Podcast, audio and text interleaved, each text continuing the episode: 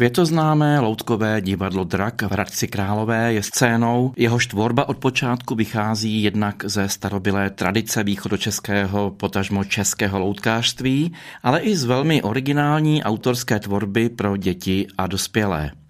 Divadlo bylo často průkopníkem nových metod a tvůrčích postupů, dostalo se do celosvětového povědomí a získalo četná ocenění u nás i v zahraničí. V únoru roku 2024 konkrétně 16. února, uplynulo přesně 65 let od uvedení jeho první inscenace. Ta se jmenovala Kouzelné pantoflíčky a byla nastudována podle hry Karla Drimla. A proto náš pořad věnujeme právě tomuto divadlu. Provázet vás bude Martin Weisbauer. V samotném divadle jsem si dal schůzku s ředitelem a dramaturgem Tomášem Jarkovským a dále s Jakubem Vašíčkem, režisérem a uměleckým šéfem. Oba tvoří jakýsi tandem, který vytvořil již více než 12 inscenací a nám poodhalí oponu historie i současnosti divadla Drak. Eh, my dnešní pořad natáčíme k příležitosti 65 let od uvedení první inscenace, ale divadlo samotné bylo založeno o něco dříve. Jak to bylo, pane řediteli? No to divadlo bylo založeno jako východočeské loutkové divadlo v roce 1958 a 59 v únoru mělo první premiéru. Režíroval první ředitel toho divadla, vlastně zakladatel pan Matoušek byla to inscenace Kouzelné pantoflíčky a neodehrála se tady ta premiéra, protože to divadlo tehdy vlastně tady ještě nesídlilo v té, v té budově, ve které se nacházíme dneska a mělo provizorní sál v budově Muzea východních Čech, kde, kde pravidelně hrálo a hodně jezdilo což souvisí i vlastně s tou tradicí kočovného loutkářství, která prostě ve východních Čechách byla strašně silná a ta e, sahá až do národního obrození. Takže jako v tomto směru tady rozhodně bylo na co navazovat. A zároveň eh, to bylo ale v období, kdy vlastně vznikala ta páteřní síť eh, loutkových divadel, tehdy vlastně tak trochu po sovětském vzoru. A drak nebo tehdejší východočeské loutkové divadlo, protože drakem se to divadlo stalo až o něco později, tak nebylo zdaleka první, vlastně patří jako v té první etapě těch divadel mezi ta mladší divadla, protože první vzniklo ústřední loutkové divadlo v Praze, radost existovala, ta se vlastně transformovala v profesionální divadlo a právě z té brněnské radosti jsem přišla ta první parta, to první jádro vlastně eh, souboru a vedení divadla, tak, eh, tak jsem vlastně přišla tehdy z Brna, včetně právě pana Matouška nebo třeba paní Kostřábový, eh, pana Vystrčila a dalších. Jak divadlo potom pokračovalo dále?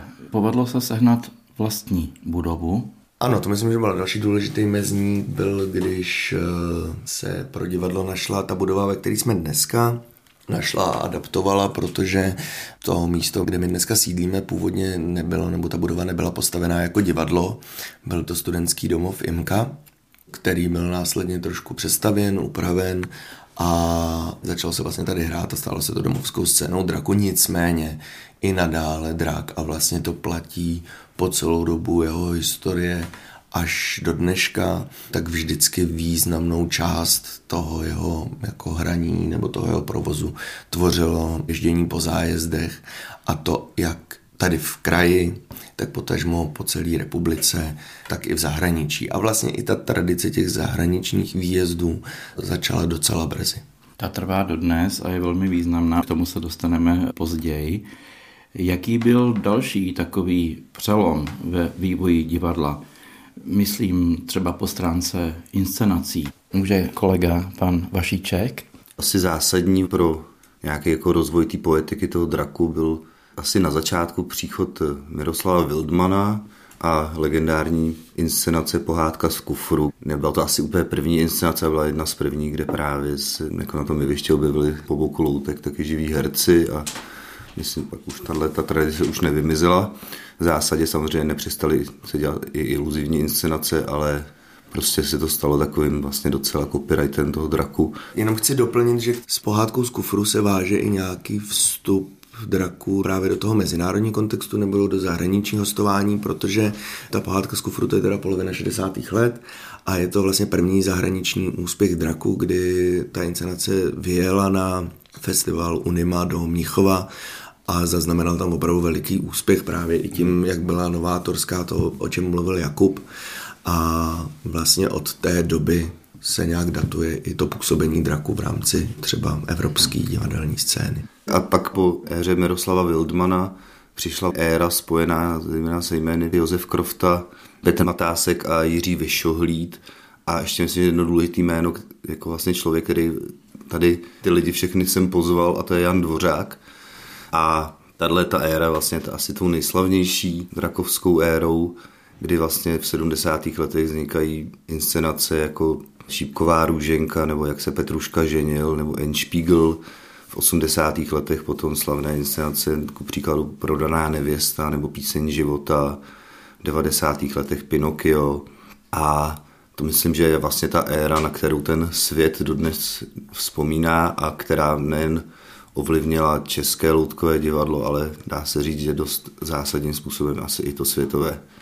A já bych to zase jenom doplnil, že tak, jak jsme mluvili o pohádce z kufru, jako takový přelomový inscenaci, tak eh, druhá vlastně přelomová inscenace, která se váže s příchodem Josefa Krofty, tehdy ještě ne Petra Matáska, byla inscenace Aby děti věděli, která byla určená pro malé děti a která zase, jestli eh, pohádka z kufru byla prostě nějak inovativní a převratná právě v tom setkání jako živých herců s loutkami v na půdorysu takové klaunérie, tak, eh, tak aby děti věděli, byla zase inscenace, kde vlastně nebyly loutky v pravém slova smyslu, ale bylo to vlastně to, čemu dneska říkáme ready-made nebo objektové, objektové divadlo. divadlo. Prostě se vlastně ta inscenace hrála s předměty jako denní potřeby, tam to bylo koncipováno, takže vlastně se to hrálo s tím, co ty herci našli na takové půdě, v rámci který prostě tam proskoumávali, co na té půdě tak jako je uloženo, jak to na půdách bývá a s tím vlastně začali hrát ty jednotlivé příběhy. A zase to byl vlastně úplně jiný inscenační přístup, než byl do té doby vidět nebo znám. Tahle ta inscenace byla o tom taky, byla v zahraničí a byla to, já si nejsem jistý, jestli úplně první a nebo druhá, ale rozhodně to byla jedna úplně z prvních inscenací Josefa Crofty tady asi dokonce. Ne, první byla Princezna s ozvěnou. Tak to byla druhá premiéra eh, Josefa Crofty tady a vlastně eh, zase znamenal jako další krok v tom vývoji divadla a pak už postupně vznikala ta éra, o který už mluvil Jakub.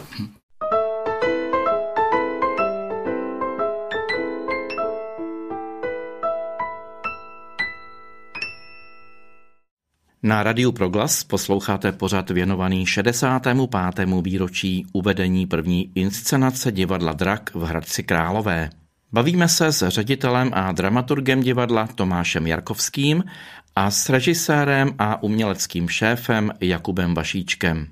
Vy jste tady zmiňovali nápad vystupování živých herců s loutkami a také potom v té další inscenaci zavedení těch předmětů denní potřeby do inscenací. Napadlo to i jiná divadla, anebo jste s tím začali pouze vy? My jsme s tím rozhodně nezačali, protože v tu dobu jsme nebyli na světě, ale pokud vím, tak to objektové divadlo se už na západě předtím objevilo, spíš ale v takových jakoby trošku jiných konotacích, protože na západě to loutké divadlo vlastně dost výraznou většinou jako je spíš třeba divadlo jednoho herce, takže to byly takové jako spíš jako výstupy, třeba s paraplíčkem, který něco jako zažívalo, ale byly to spíš takové jako skeče, kde ty předměty začaly fungovat. Zároveň se potom objevilo i v Čechách ještě předtím třeba Černý divadlo, to je zase založen na tom, že ty herci nejsou vůbec vidět a animují vlastně buď loutky, anebo předměty, který před našima očima jako ožívají, ale úplně bez herce. Takže vlastně jako to novum jako toho Josefa Krofty, co si myslím, že v tom bylo, tak bylo to, že ta věc byla jako skutečně inscenace, která jako měla začátek a konec a nějaký příběh a zároveň to, že ty herci, ta manipulace byla vlastně přiznaná. Tak to bylo to objektový divadlo a stejně tak jakoby asi to, že to nebyl asi úplně jako nápad nebo nějaký novátorský čin, to, že ty, ten herec se dostal na to jeviště, jako to, že to prostě, že samozřejmě jako každý obor od fotbalu přes prostě film až k divadlu prostě má nějakou svoji vlastní jako vývojovou linii, tak tady ta věc, samozřejmě to jako osvobozování se od těch jako tradičních forem toho divadla, prostě se, se samozřejmě se začalo jako dít paralelně asi jako na více místech, kde, kde asi zmínit jako to, co se dělo dnešním naivním divadle, ale tehdy vlastně to byly začátky studia Y, kde jako Jan Schmidt prostě taky vlastně nějakým způsobem trošku jinak přes výtvarno vlastně propojoval hereckou akci a nějakou zase jakoby výtvarné instalace anebo loutky. A zároveň to taky bylo trošku jako návrat k tomu, co už tady Tomáš zmínil, že vlastně tady byla velká tradice toho ochotnického divadla a tam samozřejmě jako z, z různých jiných důvodů prostě ty herci přítomní taky byli, takže vlastně se to zase nějakým, jako nějakou oklikou vrátilo k tomu prostě trošku Matěji Kopeckýmu třeba, akorát zase v jiný podobě, který tam prostě stál a toho Mefistáfla prostě vodil a u toho prostě byl a z toho vztahu mezi ním a tou loutkou jako vznikalo to zásadní napětí než se prostě na nějakou dobu to zavřelo do těch kukátek a ty herci jakoby zmizeli a, a začaly se dělat různé věci, jako rozdělená interpretace a to, a tak, tak se to vlastně zase vrátilo k tomu, že ten herec prostě, že to není jenom o té loutce nebo o tom herci, ale základní je ten jejich vztah. No. Já to zase jenom doplním, tam prostě podstatný je si uvědomit, že přesně jak říká Kuba, jako v každém jiném oboru, tak i v tom divadle to není tak, že ta jednotlivá divadla jsou nějaké ostrovy, které nevědí, co dělají v ta jiná divadla, neinspirují se navzájem.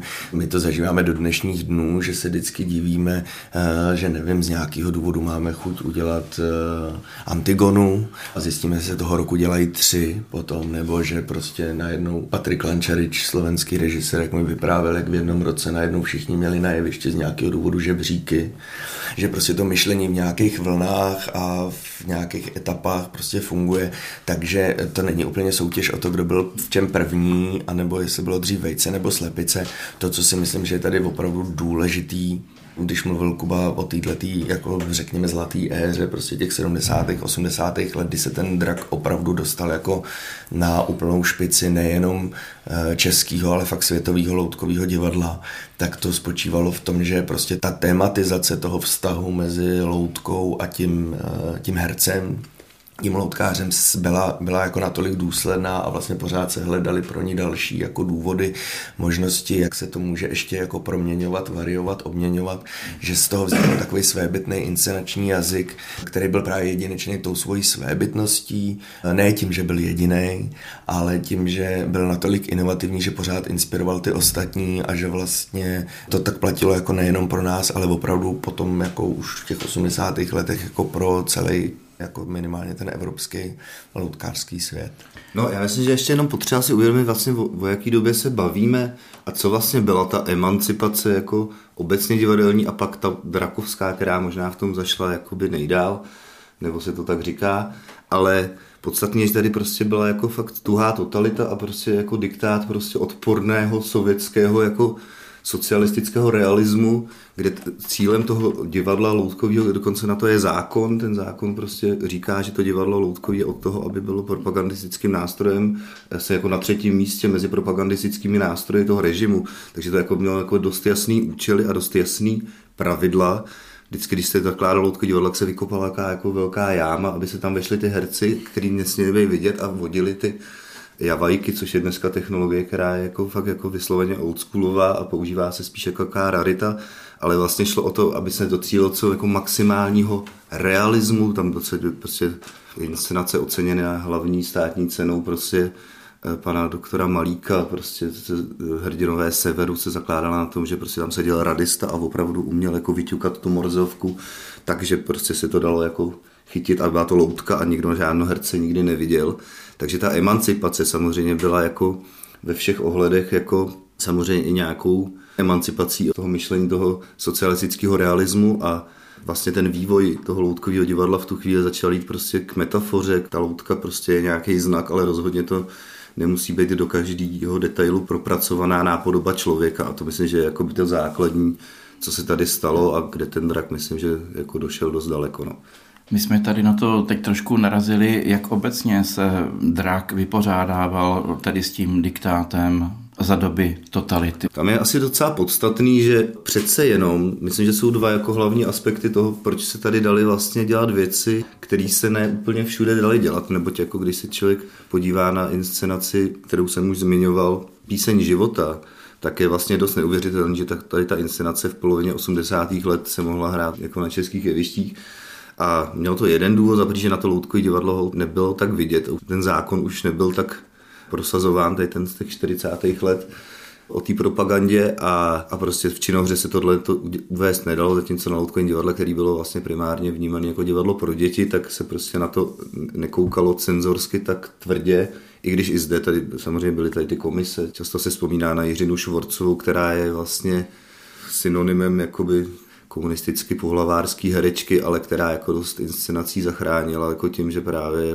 pustila k hraní, takže to je jakoby vlastně docela zajímavý. A druhá věc, že prostě drak ve svý jako nejslavnější éře, což asi byly ty 80. leta, byl dost jako význačným vývozním artiklem a jenom tak se na něj nedal to vlastně šáhnout a vlastně i jako republice prostě z toho plynuly jako docela zajímavý valutový příjmy, takže z toho důvodu se to asi podařilo, že se tady vlastně dělaly i věci, které se jinde dělat nedaly a balancovalo se tady docela jako na úrovni.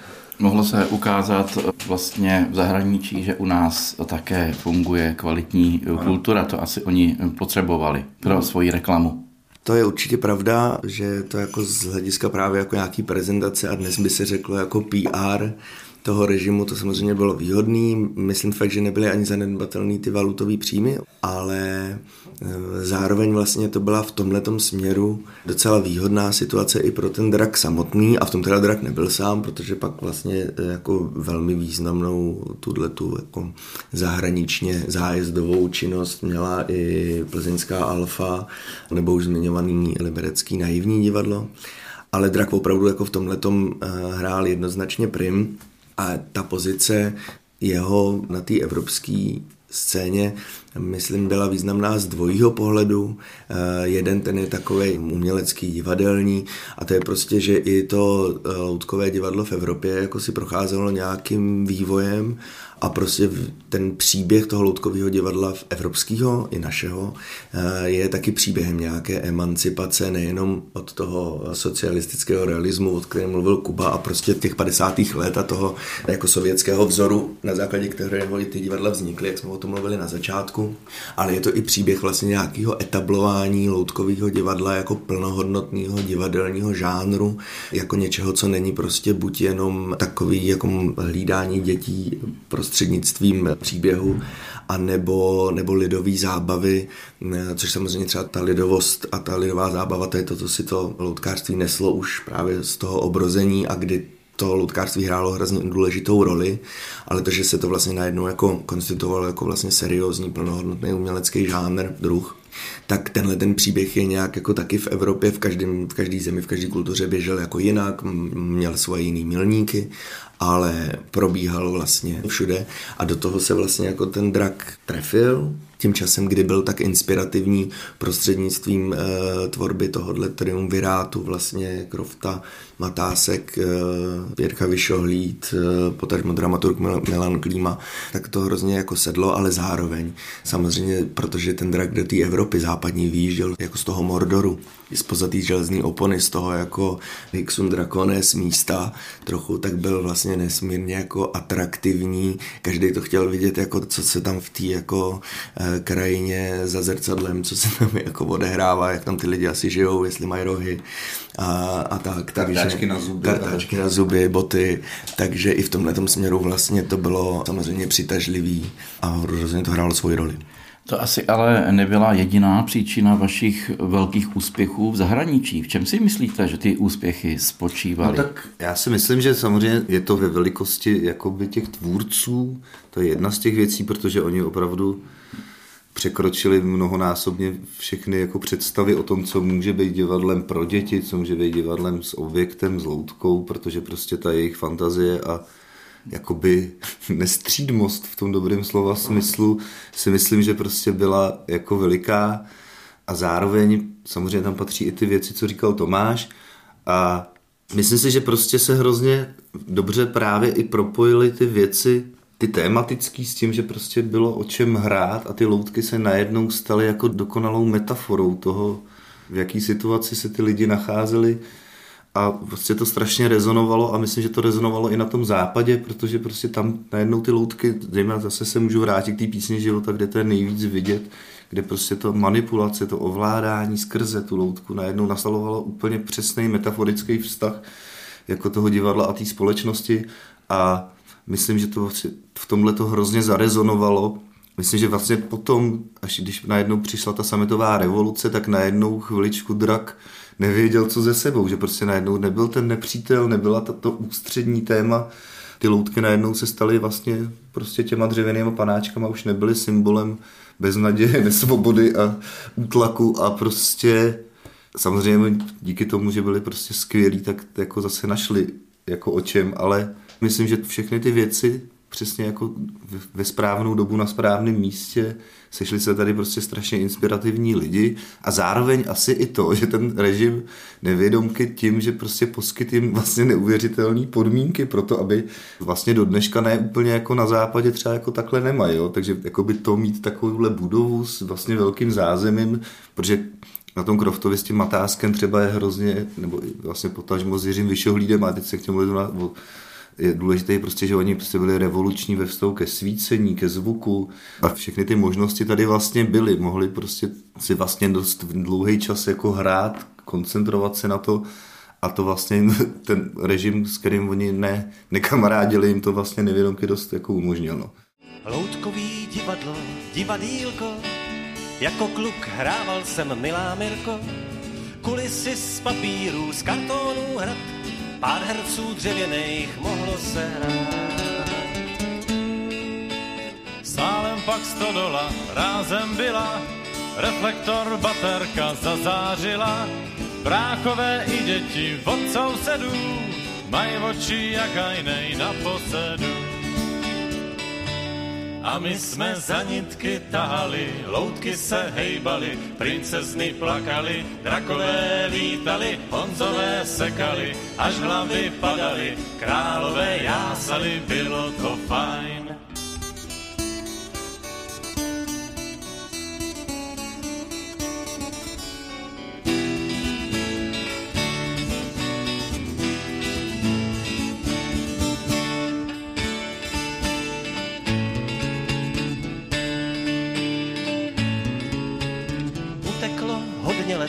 Život šel dál, loutky se ztratily, čas si je vzal, stodola zmizela i starý hrad, jenom to divadlo dál musím hrát. Život je totiž jak divadílko, však to už taky znáš, milá Mirko, a každej na světě, jak čas vyští, jsme jenom figurkou na jevišti. Vždyť nás jen za nitky tahají, loutky se hejbají, princezny plakají, drakové lítají, honzové sekají, až hlavy padají a pánové jásají, že je to fajn. Tomáš Jarkovský, ředitel a dramaturg loutkového divadla Drak, a Jakub Vašíček, režisér a umělecký šéf, jsou respondenty našeho pořadu, který na Radiu Proglas uvádíme u příležitosti 65. výročí uvedení první inscenace divadla.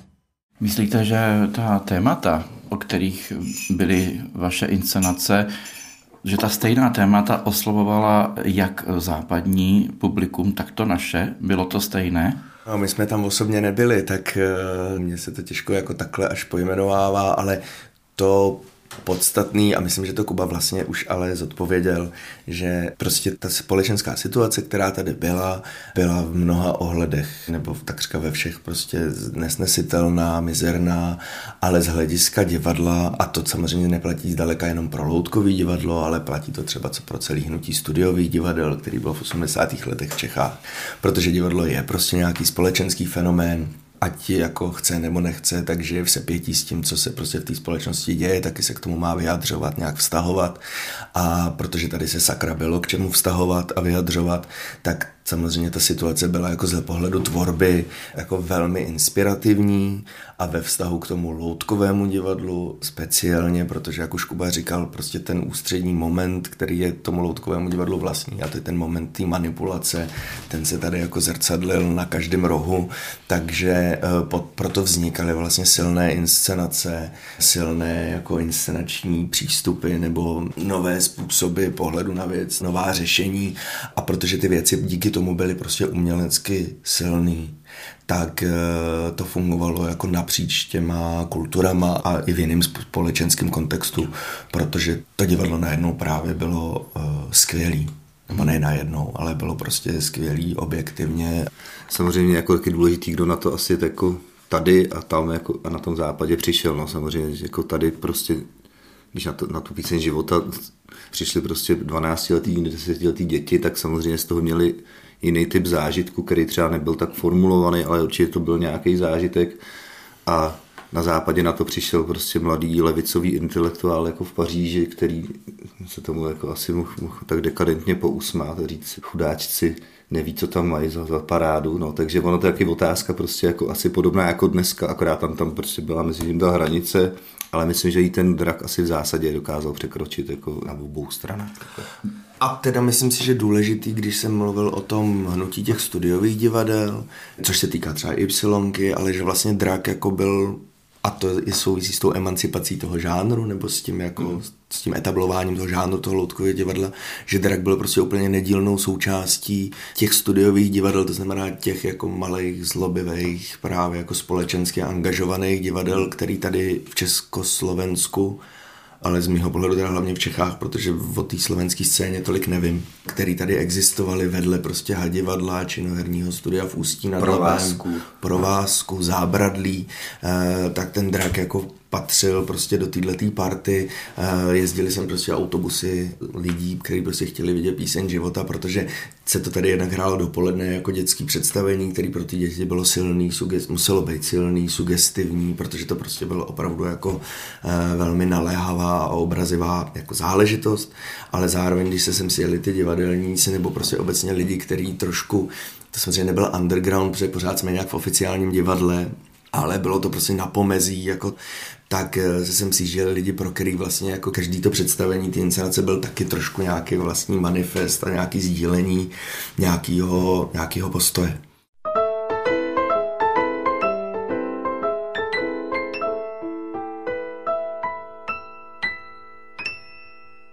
Trošku mě evakujete další otázku.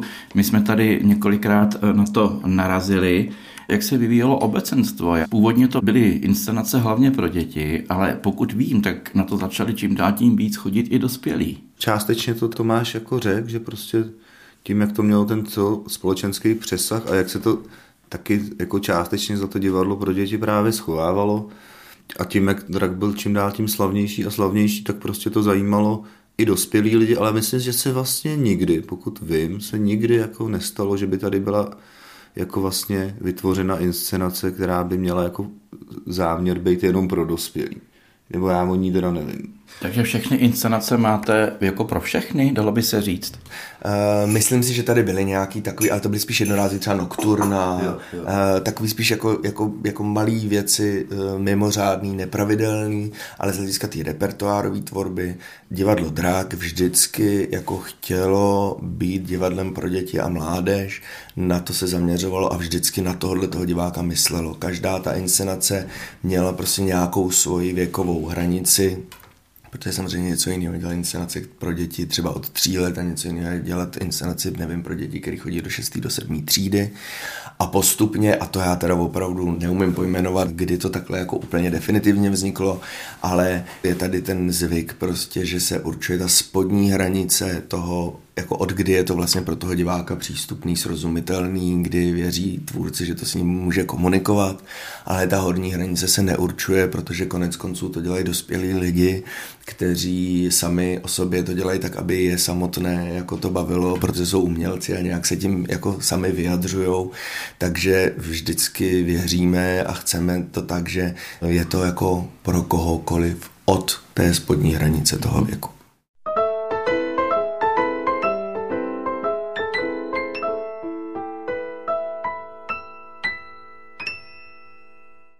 My jsme se tady bavili o zlatém věku divadla, který jste definovali někdy do těch 70. hlavně 80. let.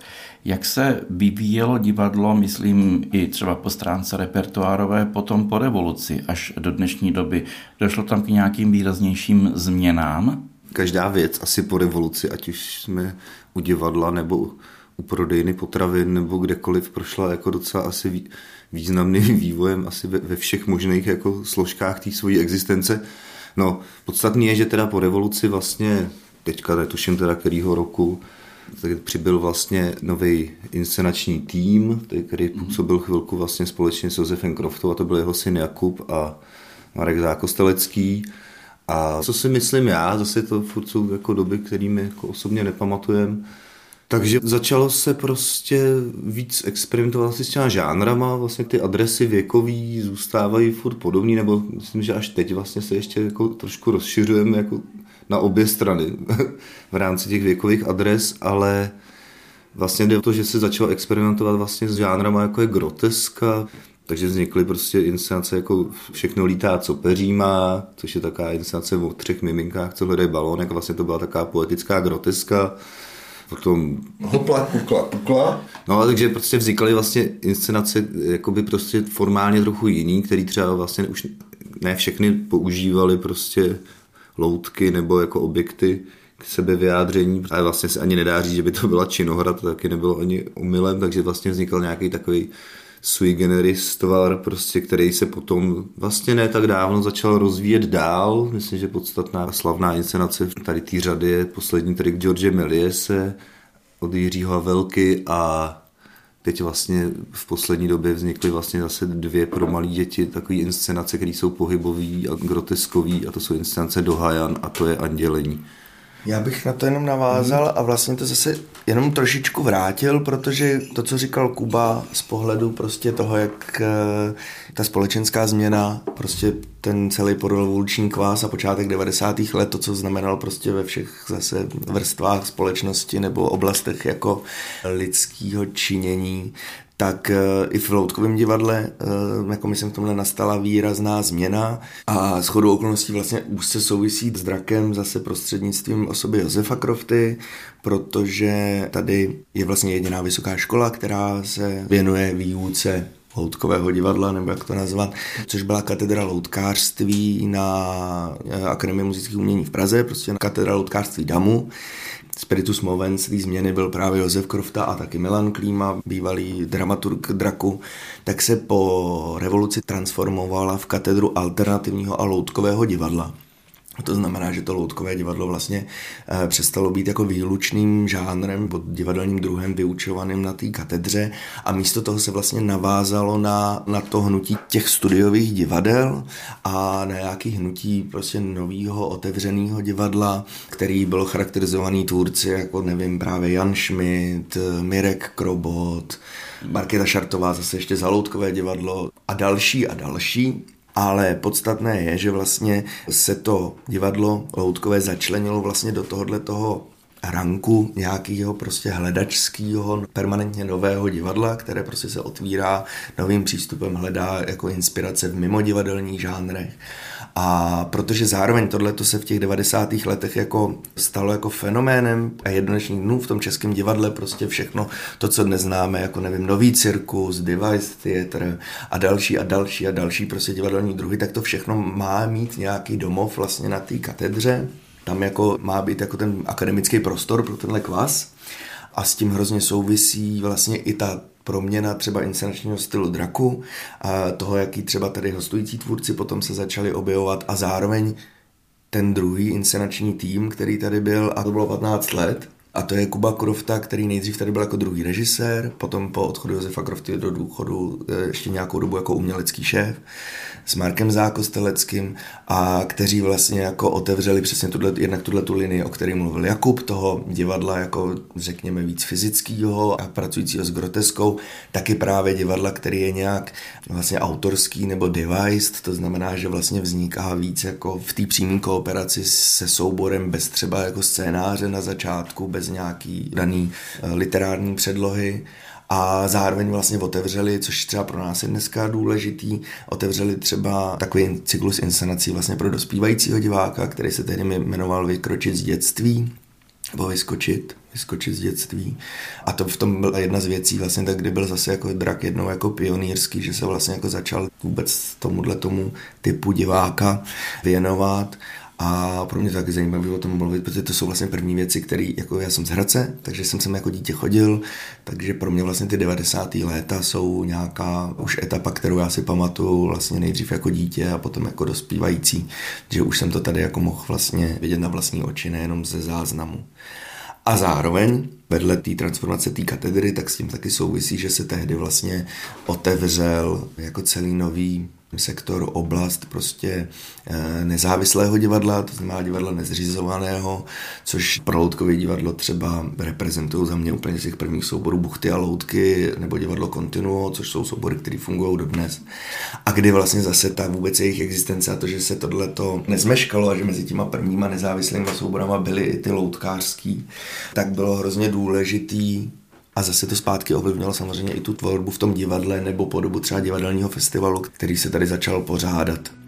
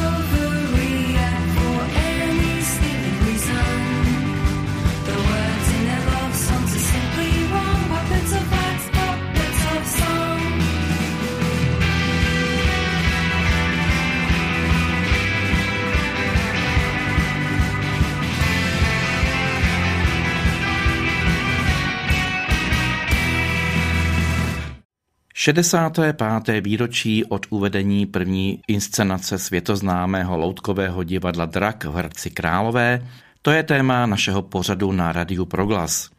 Bavíme se s ředitelem Tomášem Jarkovským a uměleckým šéfem Jakubem Vašíčkem.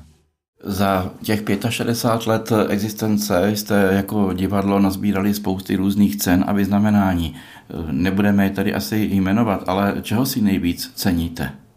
To je těžká otázka, protože samozřejmě divadlo Drag jako ve své historii dostalo spoustu cen, kterých si můžeme cenit tak jako historicky, protože patřili někomu jinému a určitě spousta z nich bylo velmi významných. Tam je, myslím, spíš důležitý, že to ukazuje na nějakou kontinuitu toho, toho divadla a zároveň na nějaký jako trvání jako té kvality tady, která prostě samozřejmě běží v nějaký sinusoidě a vždycky je prostě nějaký vrchol nějakého období, pak přichází jako čas nějakého hledání, reformulace a znovu důležitý je, že když jsme říkali, mluvili o těch prvních mezníkách vlastně někdy v těch 60. letech, že vlastně od té doby ta kontinuita toho, že prostě ta tvorba je nějak, já vlastně mám hrozně rád to anglické slovo, že je jako rozeznávána, jakože vlastně ty, ty ocenění nebo nominace na ty ocenění slouží k tomu, že jako někdo jiný jako pozná, že prostě to nějakou má dlouhodobě nějakou úroveň, takže ta tradice těch ocenění je vlastně úplně nepřerušená až do, až do dneška, ať už se jedná o, nevím, o divadelní ankety, kritické ceny nebo o hostování prostě na festivalech a tam, takže to prostě trvá, ale jako počítat to nebo nějak poměřovat, eh, která soška je větší, to myslím, že smysl nemá. Už tady několikrát padlo, že hodně cestujete. Mám se zeptat, kde všude jste byli, nebo spíš, kde jste ještě nebyli? Já myslím, že hrál drak na všech kontinentech mimo uh, Antarktidy. Je nějaký prostě cestování po regionu, kterého vlastně ubývá, protože my tady máme dneska dvě budovy, máme otevřený labirint, což je centrum jako vlastně našeho jako kreativního vzdělávání, kromě toho, že tam máme studiovou scénu, tak tam máme výstavní prostory, máme vlastně lektorské oddělení, takže dneska my jako tam, kde ty děti, když mluvím o těch dětských představeních, o těch školních představeních, tam, kde pro ty děti je realistický sem dojet, nějakým autobusem a tak, tak jako preferujeme to, aby jsme pro ně hráli tady, protože už to dneska není jenom o tom, že přijedou, sundají si jako bundičky v šatně, jdou na představení a po něm se vezmou muničky a jedou, ale umíme vlastně pro ně připravit jako zajímavý inspirativní program třeba na celý dopoledne, takže z tohohle pohledu se snažíme hrát jako víc doma, ale samozřejmě dál jako jezdíme i tady po regionu, dál jezdíme po celých Čechách a dál jezdíme i do zahraničí.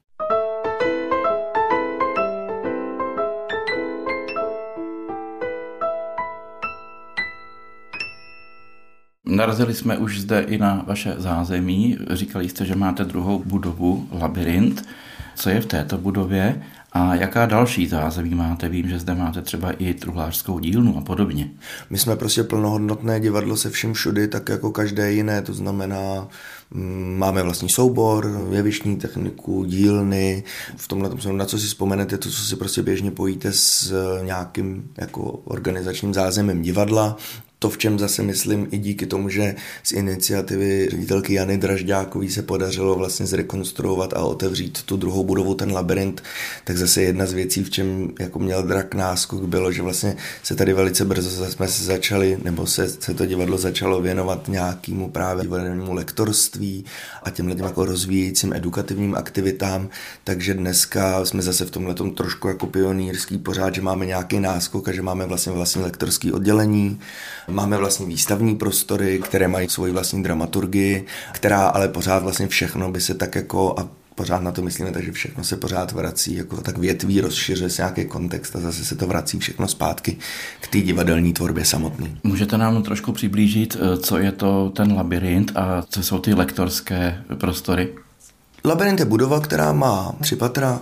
Je tam studiová scéna, black box pro 80 eh, diváků, respektive ta kapacita je variabilní podle toho, jak je uspořádaný, ale to je první důležitá věc z hlediska jako zase nějakého rozvoje inscenačního jazyka, že prostě máme pořád tu tradiční kukátkovou scénu, což mimochodem taky byla vlastně jedna z věcí z těch 90. letech, že se různě experimentovalo i s jejím uspořádáním, tak se tam prostahovaly lávky a tak dále.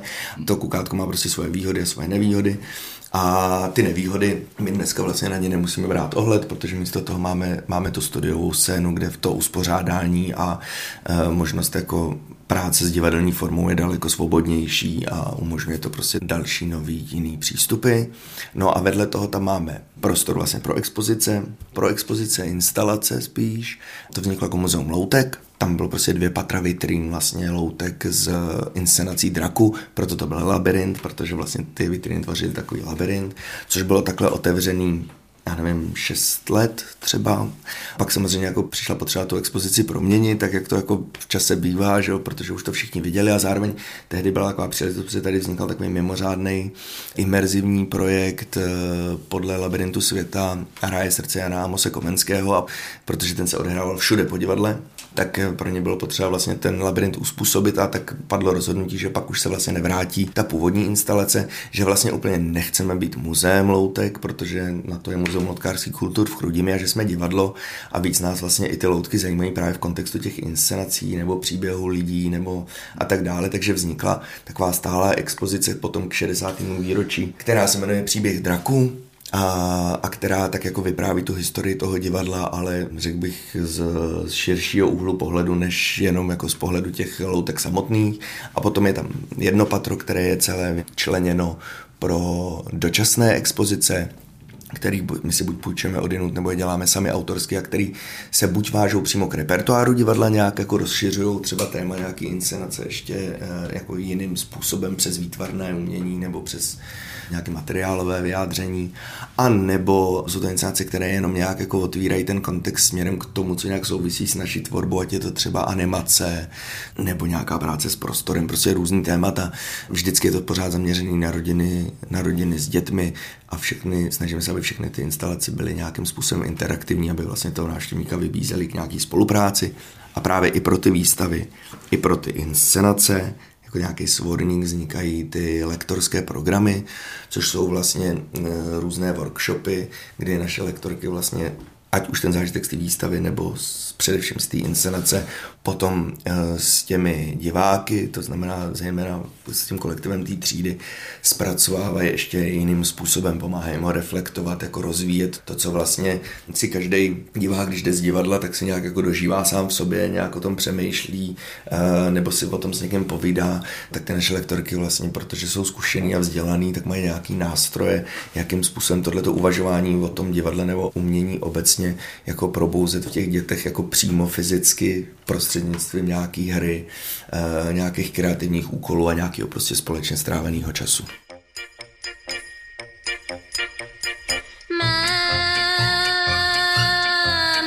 dědečka loutku, tam v koutku si sní a není to jen věk, co brání mi v raní si sní. Ta loutka je totiž zná.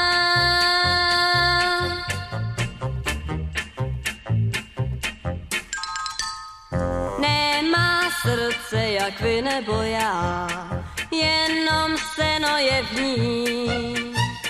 Právě proto je tak strašně zlá, i když divně to zní.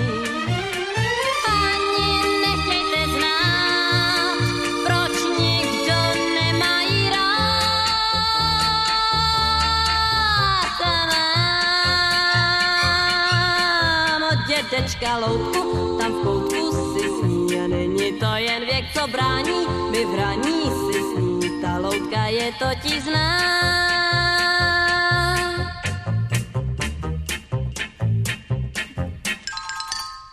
Medvídek Míša měl hebký plyš, byl by z nich hezký pár. Skočil z okna hned v zápětí, když řekla mu, že je stát.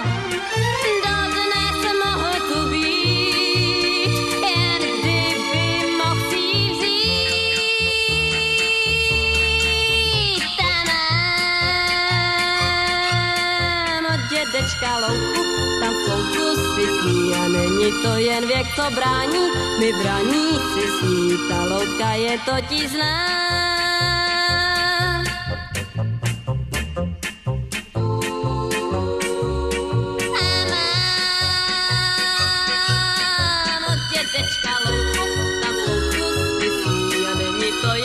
to brání,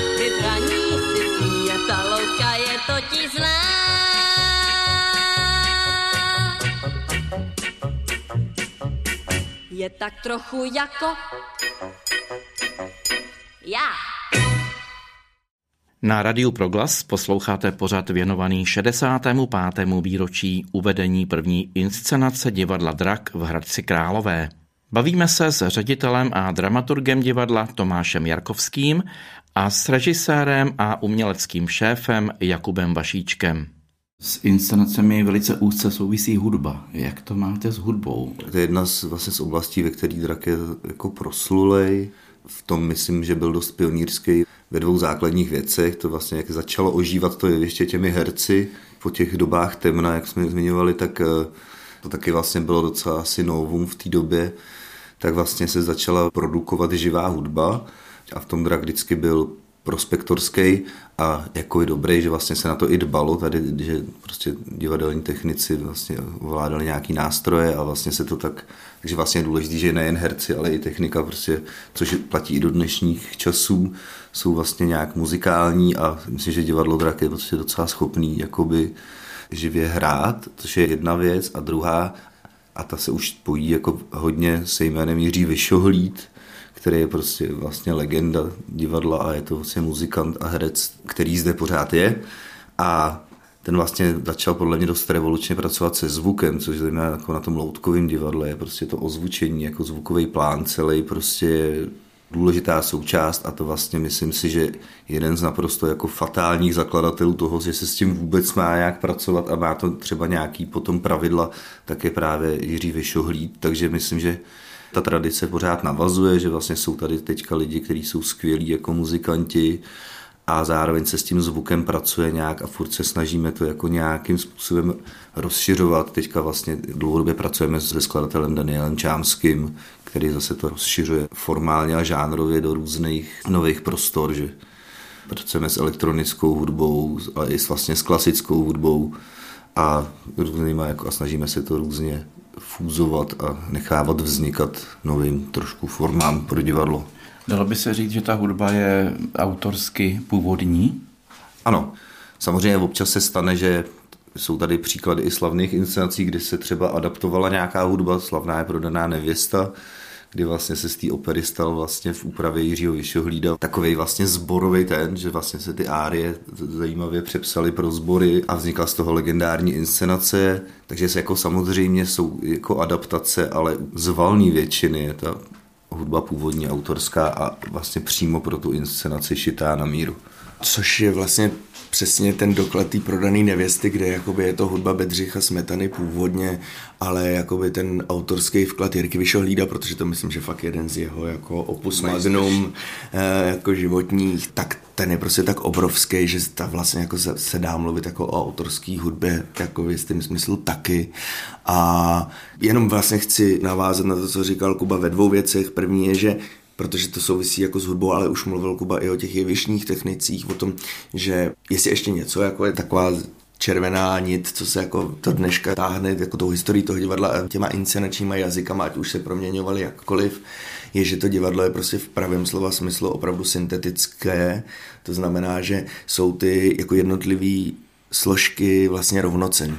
Že tady oproti třeba i jiným loutkům se vždycky klad velký důraz na herectví, jako velmi podobné jako vlastně v takzvaně hereckém divadle, ale zároveň na úplně rovnocený výrazový prostředek k tomu herectví jednání slovem byla nějaká prostě výtvarná metafora, ale úplně stejně tak zvukový plán, který zahrnuje to, jakým způsobem eh, se pracuje se slovem, ale taky s nějakým ruchem, zvukem a hudbou a jakým způsobem to vlastně tvoří jako tu strukturu té inscenace, to tež světlo a tak dále. To znamená, jako, že tahle ta nějaká rovnocenost těch složek tady je úplně, úplně zásadní a co se týče té autorskosti té hudby, tak to myslím, že taky důležitý, že tady vždycky po dlouhá leta prostě ten Jirka Vyšohlíd byl jako naprosto pevná součást toho jako jádrového inscenačního týmu, kterou tehdy tu zlatou éru konstituovala.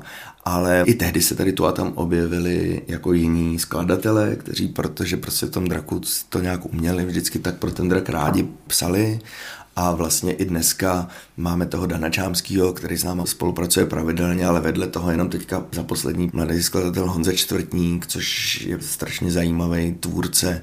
Teď tady pracuje Marek Doubrava, takže pořád si myslím, že se tady na tu hudbu jako velmi dbá a že vlastně jenom i čistě z pohledu té hudby jako samotný, že tady vznikají přímo pro drak strašně zajímavé věci.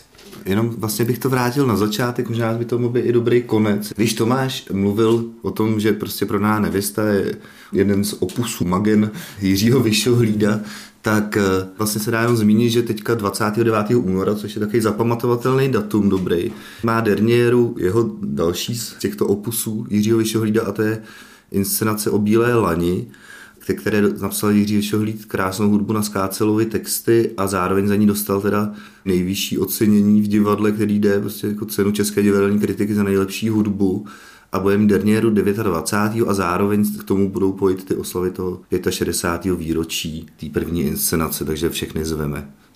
Takže to bude hlavní bod vašich oslav tady toho půlkulatého výročí. Ano. Tak mě nezbývá, než vám popřát hodně inspirace do příštích let a také čím dál tím víc nadšeného publika. A děkuji vám za rozhovor. Děkujeme. Děkujeme. Končí pořad na stole je téma, ve kterém jsme si u příležitosti 65. výročí od uvedení první inscenace loutkového divadla Drak v Hradci Králové představili historii i současnost této naší světoznámé scény. Seznámili nás s ní ředitel a dramaturg Tomáš Jarkovský a režisér a umělecký šéf divadla Jakub Vašíček. Loučí se s vámi Martin Weisbauer ze studia Hradec Králové. Dítě jsem byl, neměl jsem žádné vrázky a měl dostřel před sebou všechny lásky své.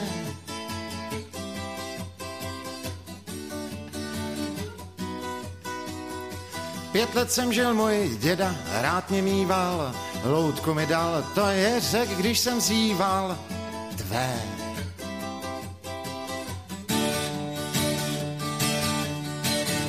Pražračka má se smutně na mě dívá, proč Proč hračka zdá se smutně na mě kývá, čas kolem nás tak bezohledně běží a ona v koutě pohozená leží. Proč takhle hledí, proč vždyť pěkně sedí, vždyť ona ne, to já přece prohrávám víc.